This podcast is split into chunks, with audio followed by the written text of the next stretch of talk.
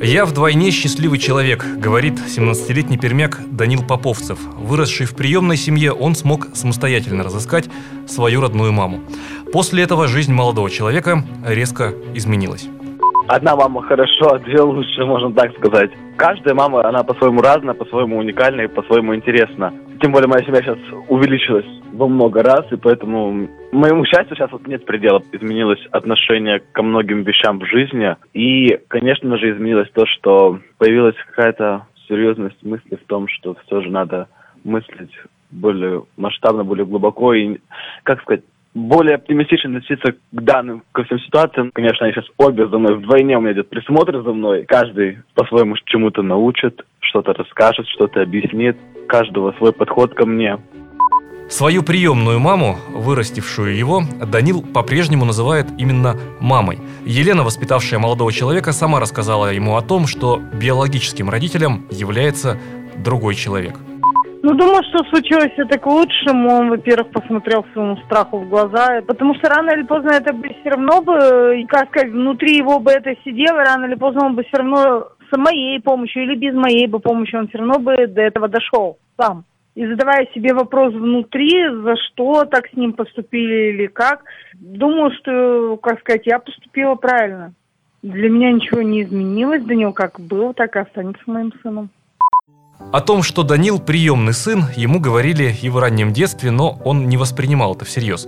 Все изменилось, когда парню было 16. Во время ссоры с мамой она в пылу бросила что-то вроде «раз не нравится, уходи к настоящей матери».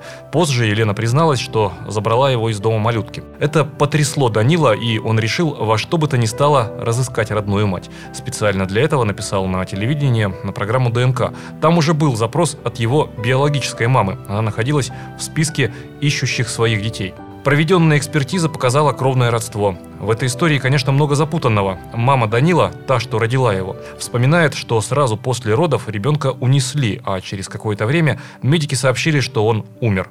Обуреваемая горем, она прошла в беспамятстве полгорода. Сообщила эту весть мужу, да так и осталась дома, не простившись с сыном. Муж сходил в больницу, там посоветовали выход, который якобы меньше всего расстроит родителей. Ребенок будет похоронен силами медицинского учреждения.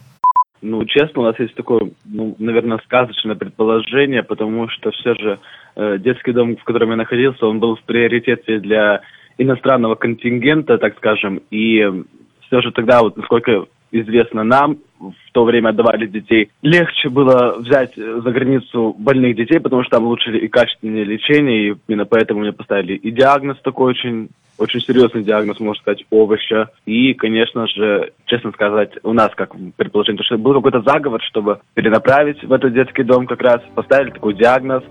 Завершилось все благополучно для малыша. Из детского дома его забрала пермячка Елена. Она, как родная, вырастила Данила. Ну а позже жизнь подарила радость встречи с родной мамой и с братьями и сестрами чтобы узнать друг друга, нам надо было сначала, конечно, немного так расслабиться, немного прийти в себя, просто так вот поговорить немного, а потом уже мы начали, вот когда уже там зашли в кафе мы, начали разговаривать, я начал узнавать, что у нас общего, я говорю, а вот какое у вас любимое блюдо, там, какой любимый цвет, а что вот, как вы относитесь к такому-то, к такому-то, как вы относитесь. Очень все легко, на позитиве, у нас вот это все так. Пошли играть в игровые автоматы с Ваней, с Дашей, с младшей сестрой, там, аэрохоккей, вот. Ну, как обычная семейная встреча.